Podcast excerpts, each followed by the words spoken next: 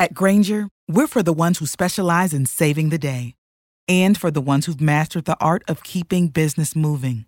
We offer industrial grade supplies for every industry with same day pickup and next day delivery on most orders, all backed by real people ready to help. So you can get the right answers and products right when you need them. Call, clickgrainger.com, or just stop by. Grainger, for the ones who get it done.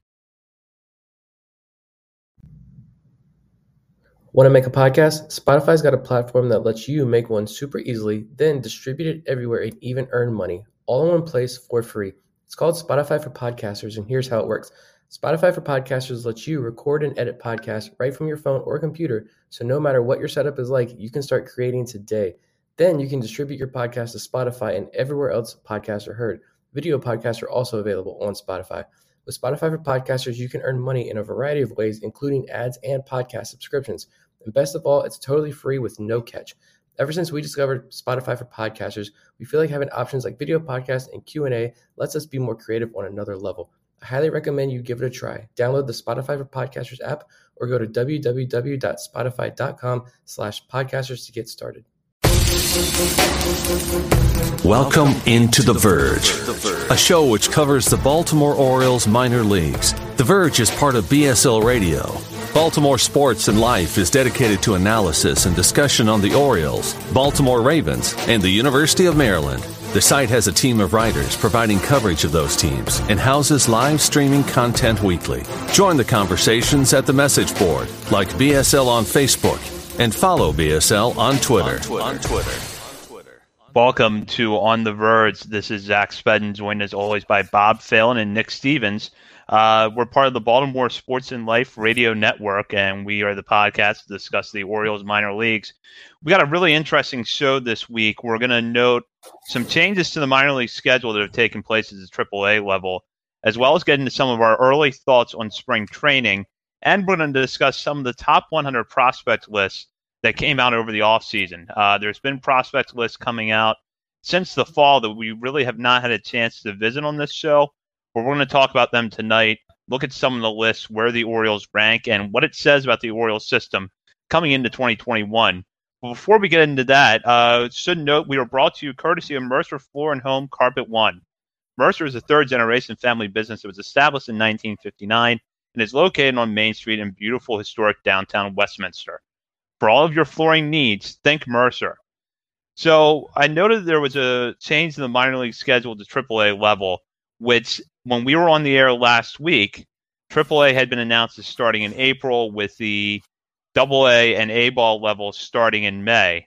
Now AAA will be starting as well, with Major League Baseball planning to bring back the alternate site concept that we saw last year as a way to get players close to their major league clubs after spring training, uh, in case they need to come up in the event of an injury or a player uh, testing positive and needing to be pulled off the roster for COVID 19 concerns.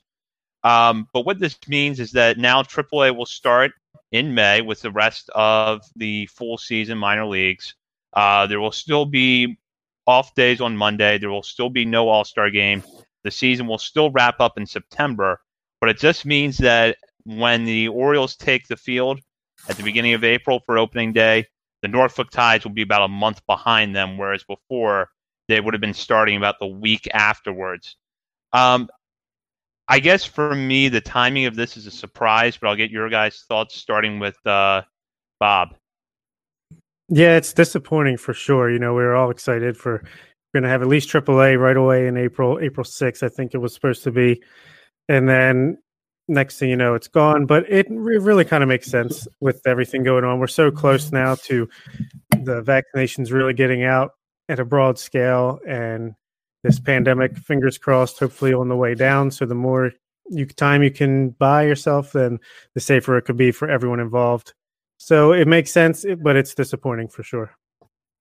Yeah, like you said, we're so close, and to have baseball ripped away from us again, minor league baseball specifically, uh, it is disappointing. But like you said, I feel like there's a big bright light at the end of this pandemic tunnel now, and things are definitely looking on the up and up. Uh, so hopefully, this extra month does something a little more. Uh, you know, in Virginia, we could have a thousand people at stadiums as of right now, you figure by early May, if everything continues on this trend, you can have a pretty significant crowd safely at Harbor Park. So, uh, and hopefully in Maryland. I don't live in Maryland, so you guys have to tell me what's what's going on up there. But I mean, yeah, I think for right now, you know, it's it is disappointing, but at, at the end of the day, you're going to have all four levels of the minor leagues are going to have full schedules. There may not be all star games, there may not be playoffs, but they're going to get around 120 or so games across this year. And after last year getting no games, it's a huge bonus, and it's it's a lot better than nothing right now. Yeah, I guess for me is I wonder why MLB could not have seen this at the onset that they were going to want to push the AAA season back. Um, it kind of seems to me like they should have held off on releasing the AAA schedule if they knew that they were going to change it this quickly. But aside from that point, I do think that in the end this could work out. Having all the minor leagues start at the same time, but then still have that option of the alternate site, which I don't believe it's been announced where the Orioles' alternate site is going to be yet. It was Bowie last summer. It could be that again because of the proximity to Camden Yards. Um, just to have players come up, and we were talking about this before we went on air. Jon Meoli at the Baltimore Sun wrote a piece today and it kind of was suggested in that article that the alternate site might be used more for players that are older guys that have maybe already been in the major leagues and have been at tri- AAA, would have been at AAA um, normally, and not so much the top prospects like the Gunnar Hendersons and Grayson Rodriguez's that we saw at Bowie last summer, as those players are going to be down in Sarasota getting ready, hopefully, to start a minor league season in May. One thing that I kind of am hoping that this will lead to, and I'm curious to get your thoughts on this, is that I, I kind of think now MLB should look at going with 28 man rosters for the first month of the season. Most teams are going to be having six starting pitchers, it looks like, um, or at least a significant chunk of them are. And it's going to give you an opportunity to fit in a guy, and this is someone I know we're probably going to talk about a little bit later on, but a guy who's on the bubble like a DJ Stewart could get that first month in the major leagues to uh, prove that he can stay up there rather than having to go back to AAA or spend that time at the alternate site. Just that little bit of roster flexibility up front, I think, would help if you're not going to have AAA start right away. Yeah, I think that's exactly what you're going to see. You're going to see at least two or three guys added to that. Um, they could probably expand expand the taxi squad rosters, but I, don't think they're going to do that. I think probably within the next two weeks or the day before opening day, most likely. Let's be honest here, they're going to say you can have 28, 29 man rosters at this rate, especially with without having minor league baseball starting right now. I think it makes a lot of sense to at least get things going. As you mentioned, a lot of teams looking to go with six man rotations. So maybe there's a plea right now to Major League Baseball from teams to say, hey, if we can get just two extra spots, you bring in two extra guys. Looking at the Orioles roster, you know, guys like Ashton Goudeau's, your Conner Greenes, those types of guys now have a higher chance of making the team. Uh, so it could be a, a win win for a lot of these guys. Yeah, and it might save Chris Davis, you know, another month on a major league team. You never know. But yeah, it makes that would make a lot of sense. 28 man roster, at least until the minor league seasons kick off in full force.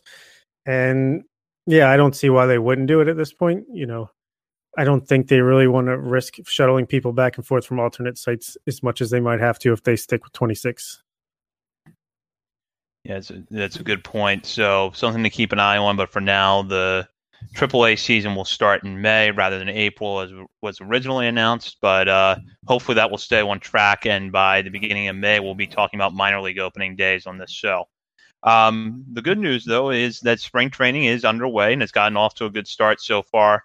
We're only a few games into it as the Orioles started on Sunday with their game against the Pittsburgh Pirates. But um, there's been some interesting things so far, which Nick wrote about today on BaltimoreSportsAndLife.com was a look at spring training. And if you are listening to the show and you've not read the piece yet, I go encourage you to read it because I think Nick does a good job uh, kind of summarizing what we've seen so far, but then some of the things we should be watching um, over the coming weeks left spring training. Yeah, I mean, just some of the battles to look for. I mentioned in the piece, you know, I feel like the infield's pretty much set. You can maybe make a case that Rio Ruiz and his job is on the bubble, but I think Rylan Bannon's probably going to spend some time maybe at that alternate site, spend a little bit more time at AAA before he threatens to take starting third base job uh, if he does.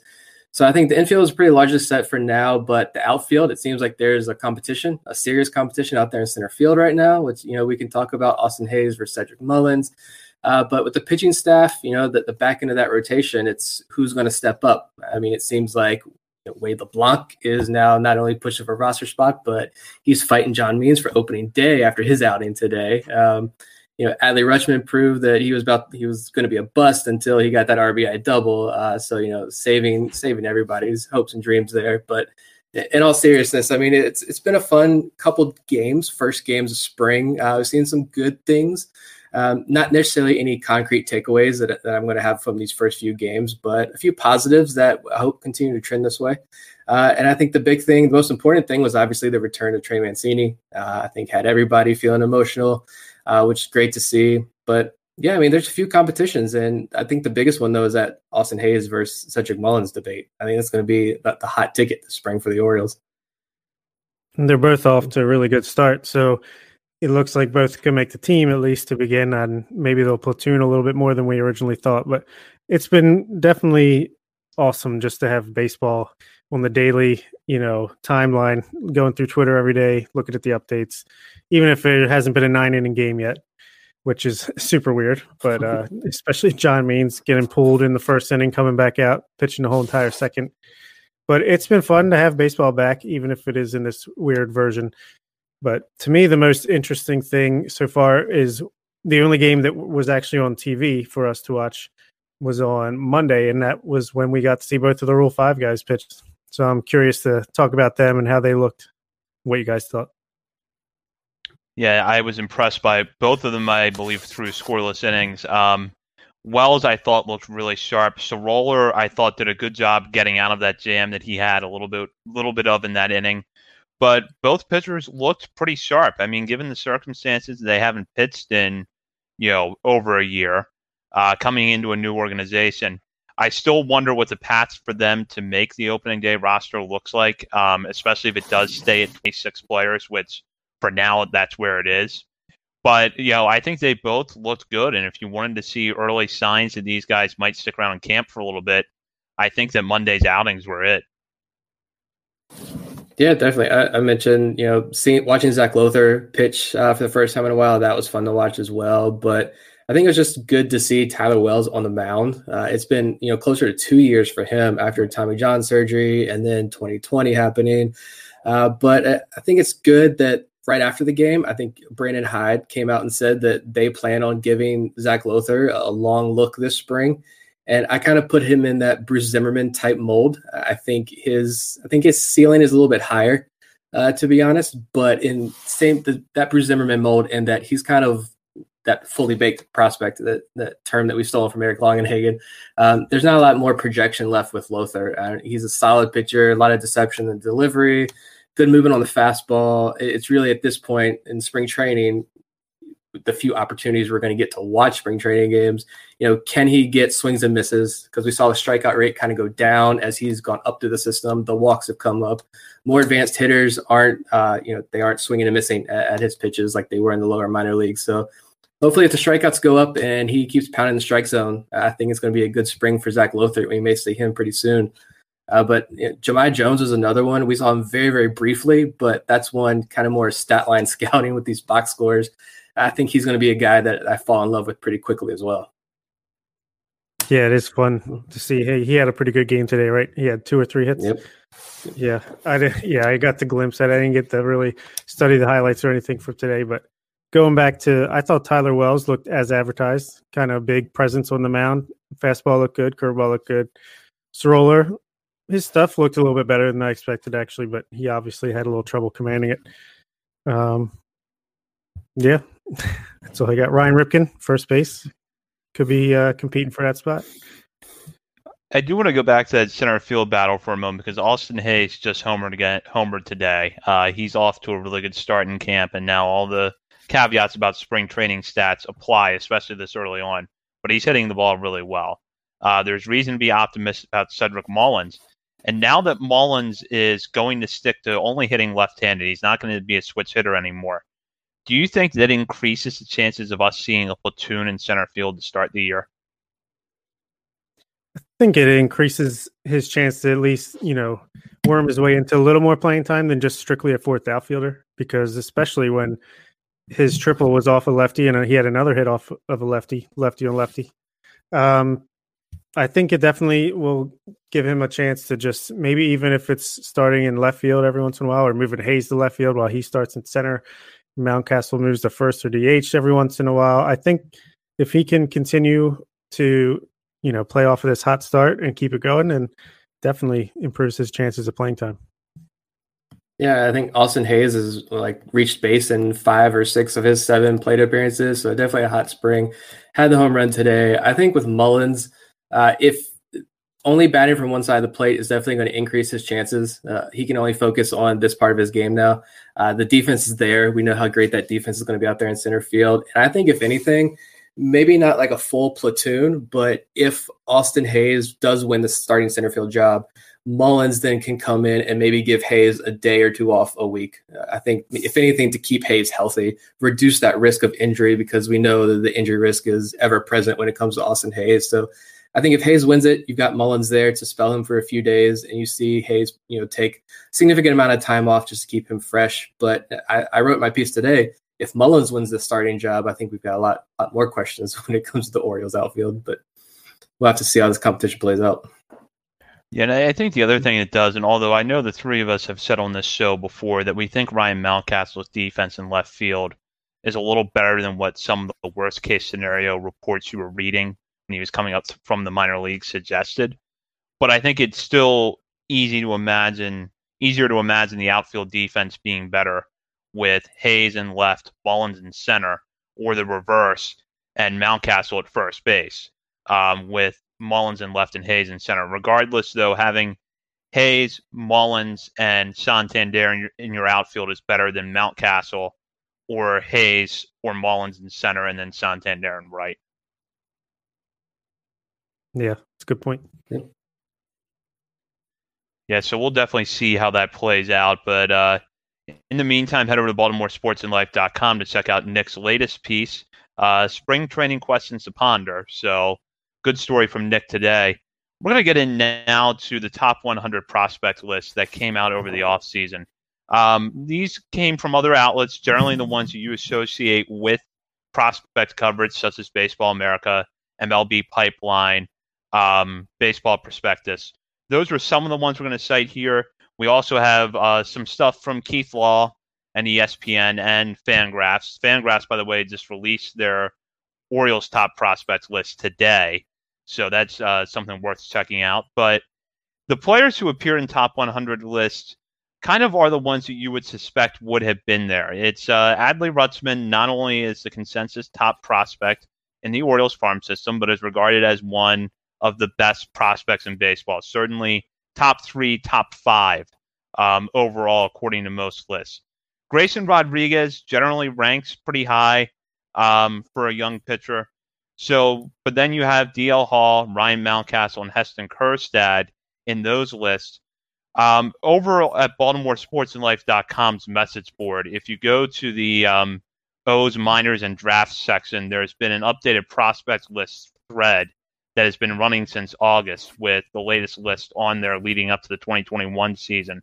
Um, you can find the list there, but Bob did something before the show where he took it and put it into an average, correct, for each player?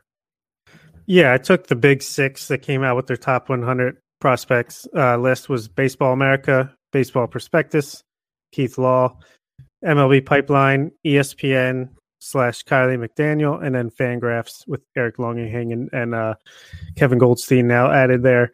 I took, you know, the it was basically the same five and all. Some of them had only four. In that case, I put a. Anyway, I did a weird thing to kind of get the average uh, kind of normal. And uh, yeah, so it was like you said, Adley Rutschman. He pretty much averaged third, thanks to Keith Law having him down at six. He got a average at number three spot. Grayson Rodriguez averaged 32 overall.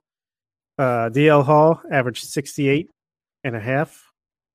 Ryan Mountcastle averaged 76 with a high of 28 at Baseball Prospectus, and then not even on Keith Law's list, which seems pretty bad since he came up and raked last year against Major League Pitching, but whatever. And Heston Kjerstad averaged 81st. Yeah, so that, that's a wide range of outcomes. And with DL Hall in particular, I, I wrote this down before we went on the air. Keith Law has him 49th. Baseball America has him 59th. But then ESPN has him 97th. So that kind of gives you a taste of where he ranks on the list. And honestly, I don't really understand why. I think if I had to look at him across the board, I'd probably come closest to Baseball America's rankings. You know, just um, not quite in that top upper half of top 100 prospects, but still not in the bottom quarter of the list. Um, so, what are your thoughts there? And I'll start with Nick. Do you think it's because we didn't have a 2020 season where we could see Hall's command improve, or do you think there are some other concerns there? No, I think that's largely it. I mean, the walks the walks are bad. the walk numbers are really really bad. Uh, but yeah, I think this is going to be one area that we could talk more about Keith Law's rankings. But this is going to be the one area that I've said before that I kind of agree with Keith Law on. He's been consistently uh, higher on DL Hall than Grayson Rodriguez. Not by much, but it's that ceiling. DL Hall had does have that little bit higher of a ceiling, I think, just because he's a lefty who can throw 97, 98 miles an hour. He can hold that velocity really deep into outings. We saw that in 2019. Uh, and so you don't see a lot of guys like that. Uh, even in Eric Longenhagen's report today, I think he noted what only Blake Snell and one other pitcher. I have to go back and look. Um, yeah, I'm looking at oh, now Jesus Luzardo.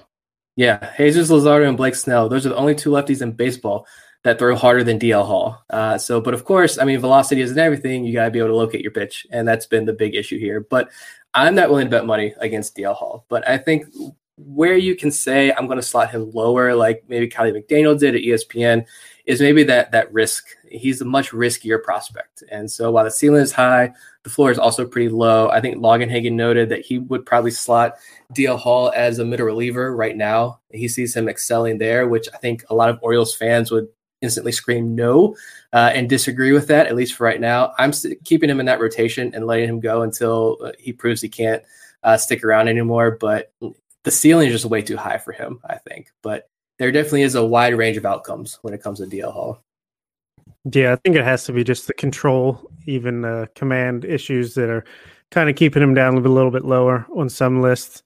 Although that video that came out with him uh, like a couple weeks ago with him practicing and he was what touched easy 97 miles an hour man his stuff looks good you know if, even if he goes to the bullpen i feel like he's elite closer possibility but you like nick said you got to keep running him out there trying to get that control at least good enough where he can give you five six innings like blake snell and then you pull him for whatever the relief pitcher that blew the world series was yeah the ceiling is too high to already start thinking about making that move to the bullpen. And I would suspect and hope that the Orioles are going to give Hall every opportunity as a starter, bring him up to the major leagues as a starter.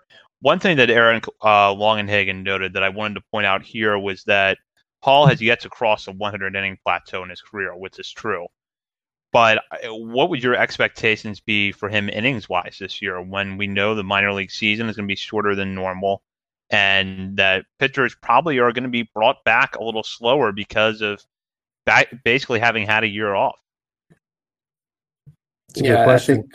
Yeah, I think you're going to see a lot of six man rotations even down in the farm system uh, to start out. You're going to work these guys really slow, especially your top prospects. You're not going to want to throw Grayson Rodriguez, even though they were at the alternate site and they got a lot of great work in. And I think you know there's notes there that these guys threw you know five, six, seven hundred pitches at the alternate site. Uh, so you're in some type of game setting, but you're not in a real, an actual game against another opponent where that adrenaline is a lot different. Uh, so I think you definitely want to put put the gloves on, the, the, the kid gloves on with these guys to start the year because God forbid something happens to Grayson Rodriguez or DL Hall in a month from now when, when the season starts. Yeah, I think you're going to see five innings a week you know, say for five months, it's about 80 to 100 innings, maybe you can expect from your your best guys, which wouldn't be terrible. No, I, I think that would be a good outcome um, given the circumstances. Um, I wanted to talk about Ryan Mountcastle because Mountcastle barely qualifies for the top 100 list. He barely qualifies as prospects coming into the 2021 season.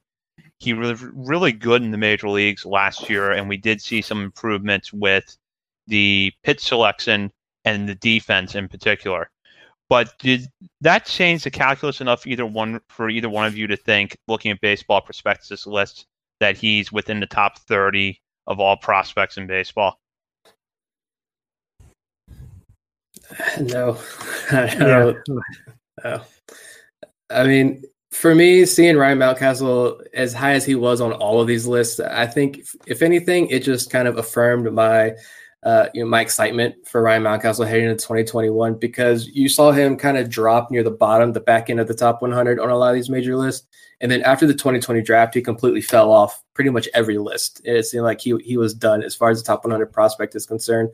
But I think we saw that small sample size. He raked, he walked almost a 10% walk rate. That's not sustainable. We know that. But I mean, the swing is amazing. He's dominated every single level.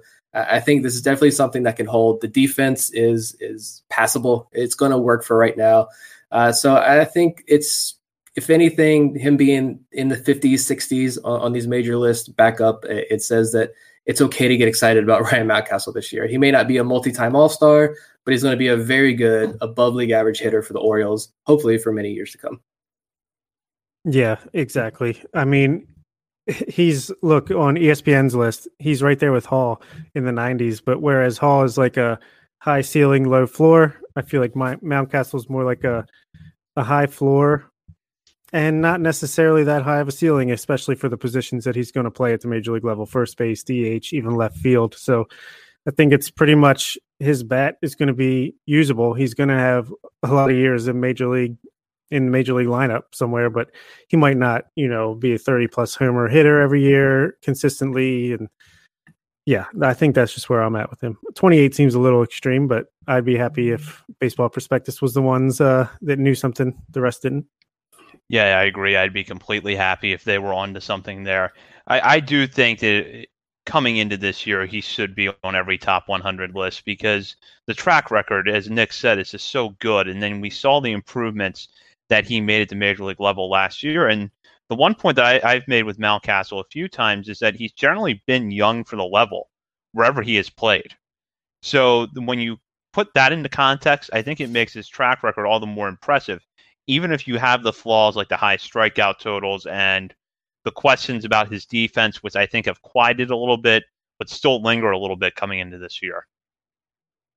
Yeah, I just feel like a lot of the times when you're looking at these lists, you know, there's this talk of, well, if he's not going to be a Mike Trout, he's going to be a bust. Or if you're a pitcher, like if he's not going to be Gerrit Cole or if he's not going to be Clayton Kershaw, then he's going to be a bust. Like it's okay if Ryan Mountcastle is, you know, a a three four wins above replacement player every single year across his career. Right? That's a really solid, well above average Major League Baseball player that any team is going to be happy to have. I mean, you can you can dig into the numbers and say he's not going to hit 40 home runs a year, so putting him as a, a full time DH, you you don't want somebody who's going to hit what 270 with a low on base percentage and, and 30 home runs be your DH. I get that, I understand that, but uh, there's a position out there on defense for him, and I think this is a solid player. He's a smart player I mentioned before many times, I love the body language when he's out there, even when he's failing. Uh, you learn most from failure, and I think he's definitely doing that. So I'm excited to watch him again as the season kicks off, and I think these lists affirm that. Problem is, he's 0 for 5 starting the spring training. I don't know. He looks yeah. like he's regressed a little bit. yep, time time to hit the panic button because getting off to a slow start. So, player, yeah, exactly. You were the first one to buy in on a jersey, Bob, right? One of the yeah. first? Yeah, they can borrow it when they put him in the Hall of Fame. Well, you're going to have the real vintage jersey, not uh, like the Fred Lynn jersey they strangely sell in the warehouse. Actually, I just uh, ordered a Diaz jersey, road jersey, number 23. Let's go. All right. Well, I hope that uh, you can put that to use uh, sooner rather than later because Diaz uh, hit, hit a very home run. home run. Yep. On yeah, Sunday. he hit that home run. I, I, had to have it after that. Yeah.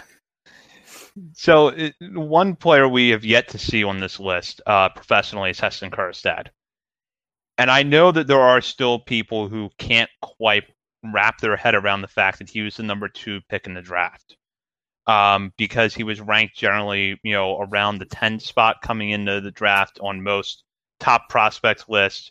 He goes number two, the Orioles, in a move that I still think allowed the Orioles to get more talent overall in the draft.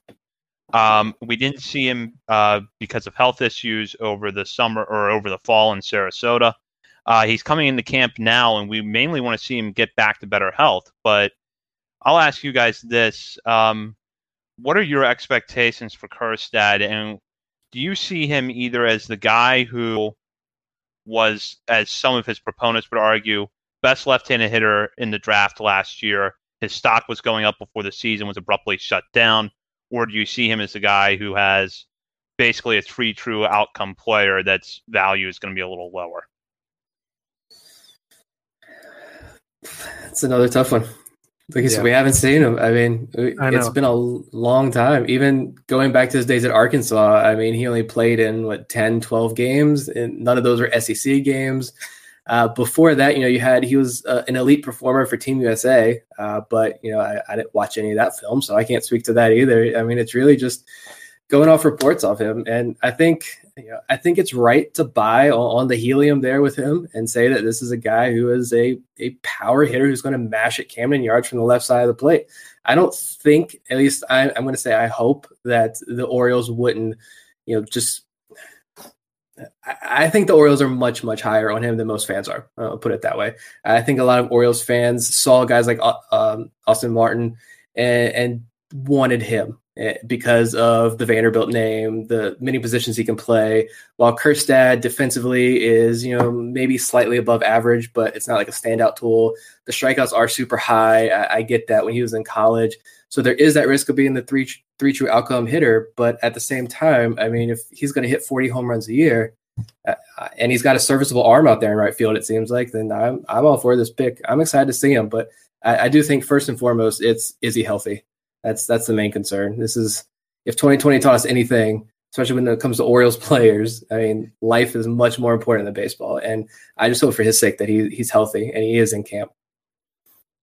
Yeah, I think to me, the Orioles probably had Spencer Torkelson number one with the bullet on their board. If the Tigers, for some reason, didn't take him, we would have done it. But after that, we probably had two through seven or two through ten, pretty similar.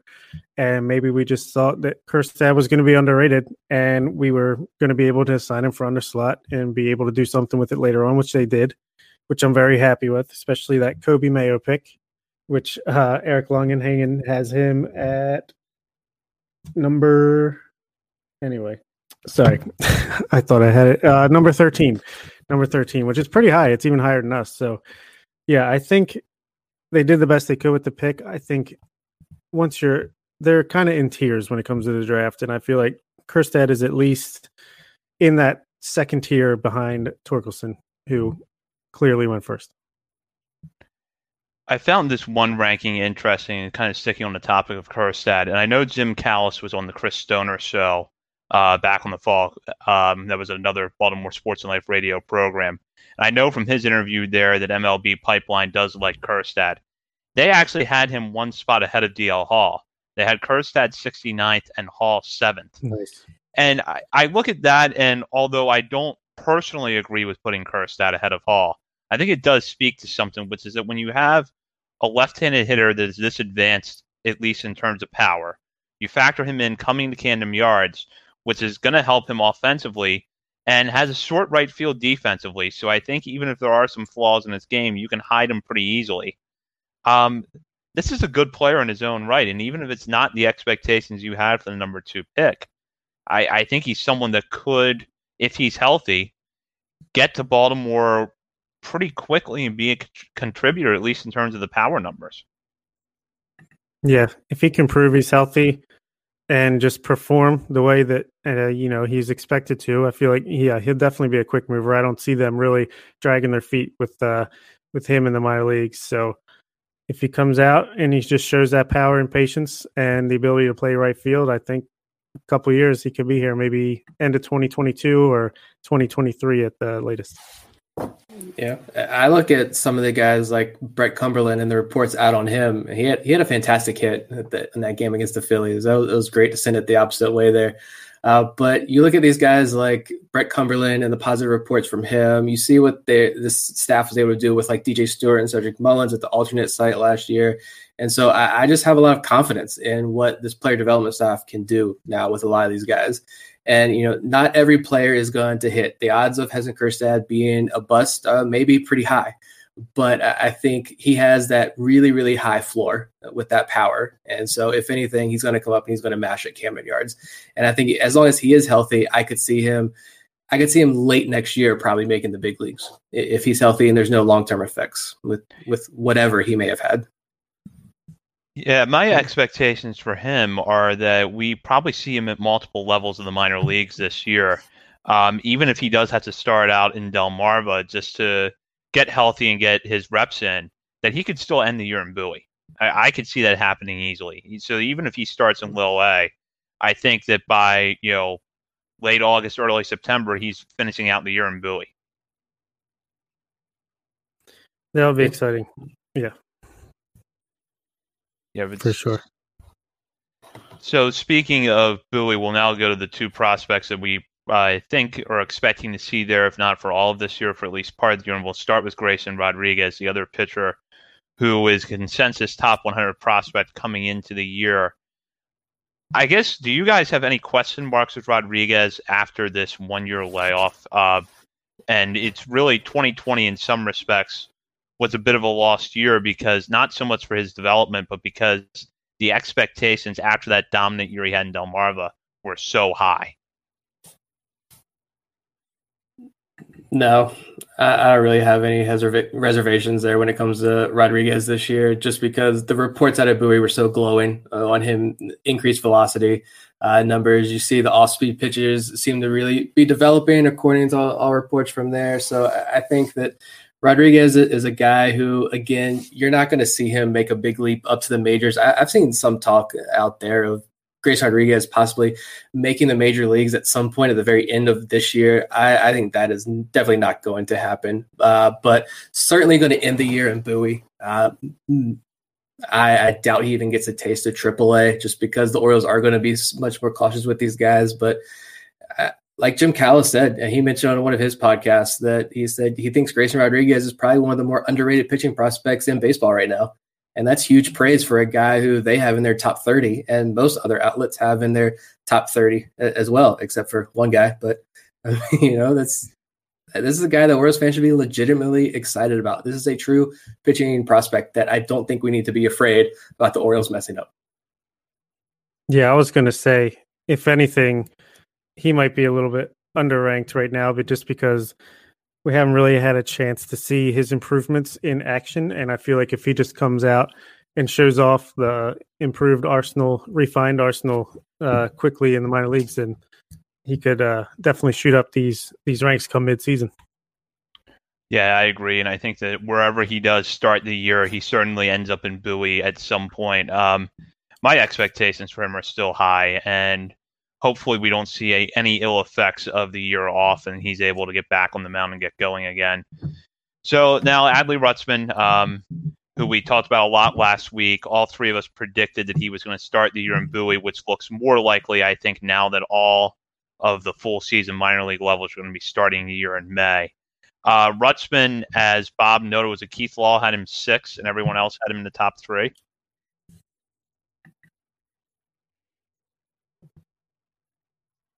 I'm sorry. What was that? oh no, I was just saying that uh, Keith Law had Adley Rutschman six, correct? But he was correct top three otherwise. Yes. Fangraphs had him third. Everyone else had him number two behind Wander Franco. So basically, consensus top three prospects coming into this year. Um, you know, and we're gonna have a lot of opportunities to talk about um, Rutschman during the year.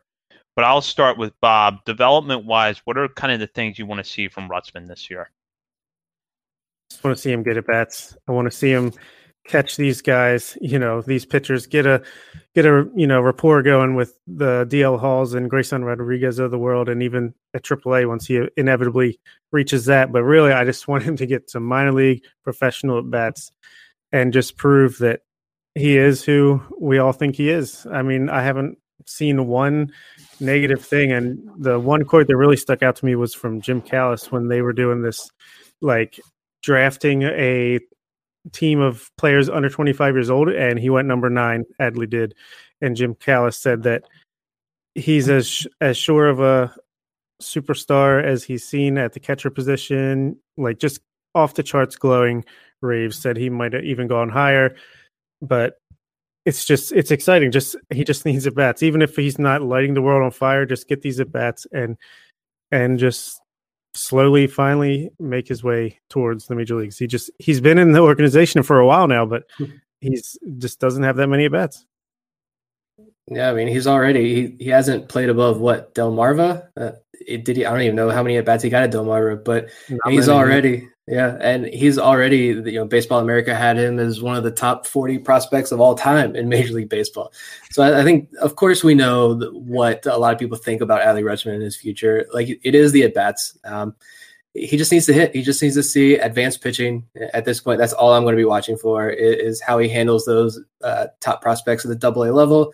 Uh, most importantly, I think are the things that you probably won't be able to see in game. It's what is that relationship that he can form with these young pitchers. That's what I, am most excited for. It's going to be a, a very mutually beneficial relationship in that aspect, and that's something you know, that's not going to show up in the box score, but yeah, I'm, I'm really looking forward to seeing him get back on the field, get at bats, and as you both mentioned, work with the young pitchers. And I think he'll benefit as he moves up to minor leagues from working for working with some older pitchers as well, guys who have been in the major leagues. Um, so I, I, think that's part of the learning experience for him.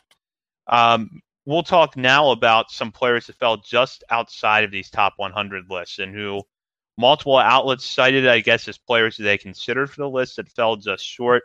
One of them that has come up several times is Gunnar Henderson. I know Baseball America referenced him in this context. Fangraphs did as well.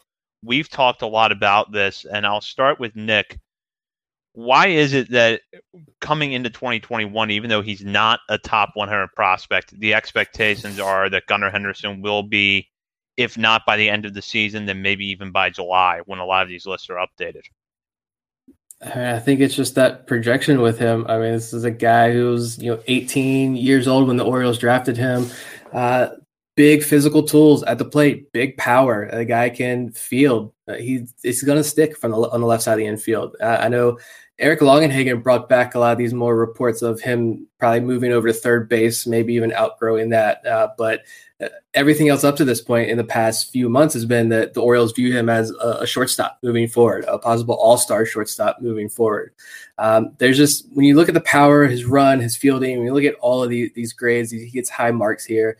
And this is someone who I think in, in that alternate site, we saw the reports come out of there that said, look, he, he was a 19 year old kid going up against guys who had major league experience, and he struggled. Uh, he struggled bad. He looked at a place there, but by the end of the camp, he was impressing guys like Brandon Hyde. He was impressing the instructors and what he was able to do at the plate with these guys with major league experience, and he wasn't going to face that at uh, you know what he maybe Delmarva next year or this year. Uh, he or 2020. Sorry, I don't know what time is anymore. Um, he wasn't going to face the, that kind of competition last year but he got to face major league guys and he excelled. So I think that kind of boosted his stock for sure. Uh, the fact that he's possibly going to stick shortstop is going to boost his stock.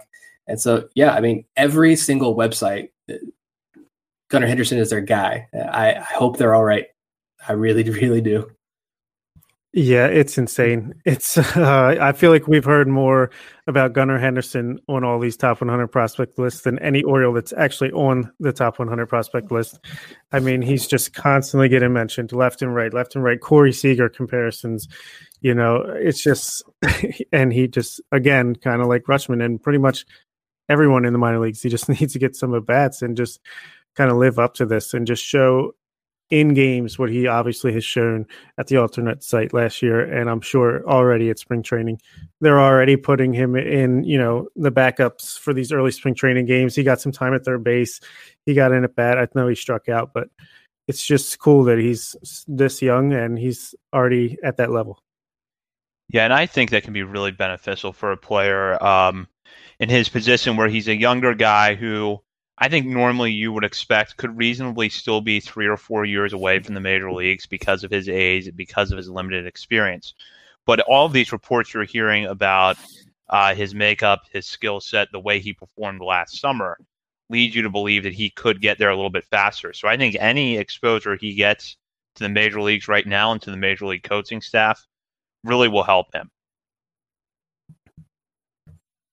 Yeah, absolutely. So another infielder that was cited by Baseball America, I know, as a someone that was considered for a top 100 list was uh, Jordan Westburg, who the Orioles drafted out of Mississippi State in 2020. Um, a shortstop, there are some questions about whether or not he sticks to the position long term, but a lot of scouting reports have been glowing about his athleticism, especially since he play, played at Sarasota last fall as part of the Orioles instructional league. I know we've yet to see Westburg, and there's still some questions about is he going to tap into that power? What does defense look like at the professional level? But um, I'll start with Nick. Do you think we could see Westburg in some top 100 lists next year? Yeah, I think right after the draft, a lot of people seem happy that the Orioles got a, real steal here in, in, Jordan Westburg. They took him 30th overall. And I think a lot of places saw him getting picked even higher than that. So, you know, I think this is someone who you look at his athleticism, his defensive skills, even if he moves over to second base, but he does tap into that power. You're talking about a second baseman who can hit 270 with, you know, 20, 25 home runs a year.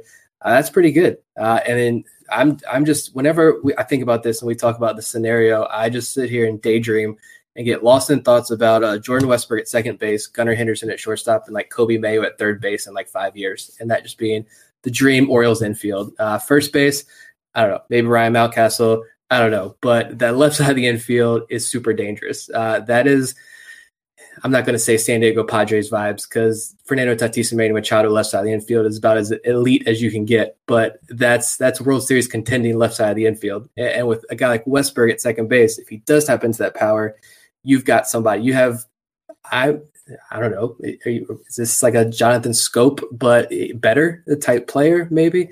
Uh, I don't know. But I mean, when we started this podcast a year ago, pretty much almost to the day, um, then this farm system really didn't have much middle infield depth. And now you're looking at possibly next year at this time, we're going to be talking about the Orioles having two middle infielders in the top 100. That's progression. For sure. Yeah. I can't even find any better way to say it than that. I just co-sign everything that Nick just said. Yeah, it again. Westburg, another guy who the Orioles brought with them, and he, he got into some game action. I think even a couple games. Um, so clearly, they they think highly of him, and he's got that great exit velocity. It's just a matter of seeing if he can get that into the games and really put some damage on the ball. But he's going to be able to stick either at second or third base so either he's a he's like a rich man's Jonathan Schoop. I think that's a good comparison, or like a non utility player type of Ryan Ryan Lynn maybe like the extreme high case ceiling case of uh, Rylan Bannon's capabilities. Yeah, I, I, the Jonathan Schoop comparison is an interesting one because when I think about what Jordan Westburg could be, I picture Jonathan Schoop with a better glove and more speed. So then that's a really good player. So Westburg is someone that I'm very excited to see in the minors next year, and I'm guessing it will be at one of the A ball levels, either uh, low A Delmarva or high A Aberdeen. Start off.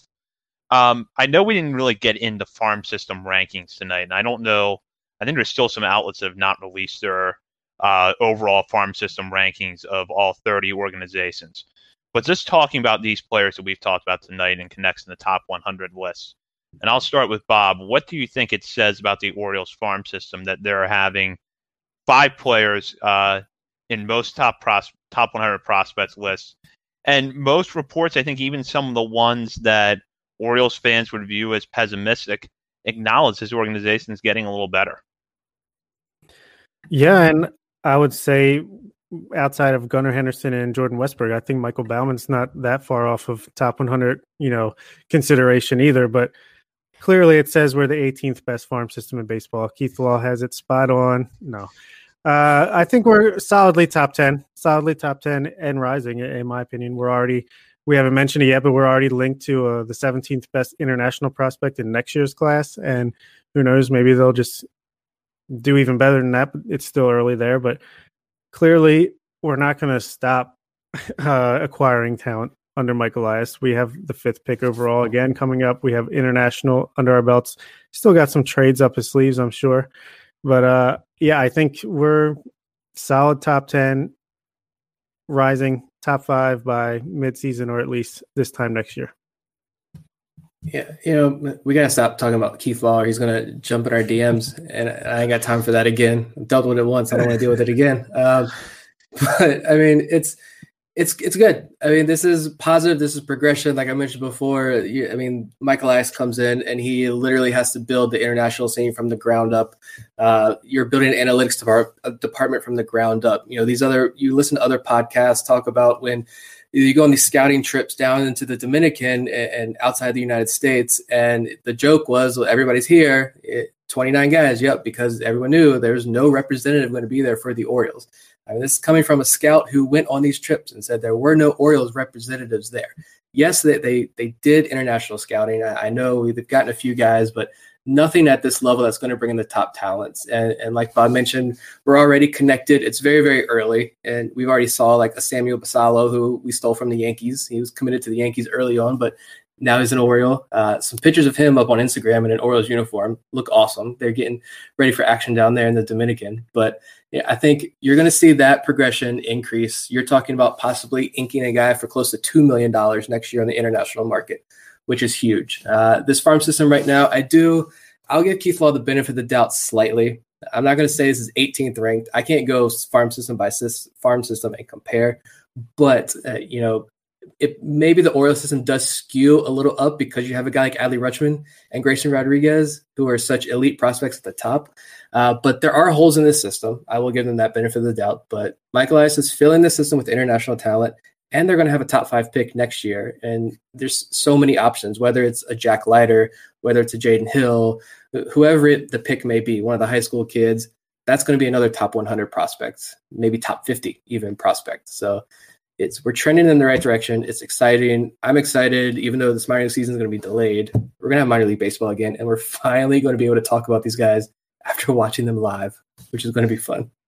Yeah, that's something I know that we have been anxious for for a while here on this show, and I know that when these players finally are back on the field, it's going to be uh, a lot of fun show. So uh, continue to listen to us, and we'll have updates throughout spring training on some of the prospects that are getting in, as well as some of the position battles as they pop up.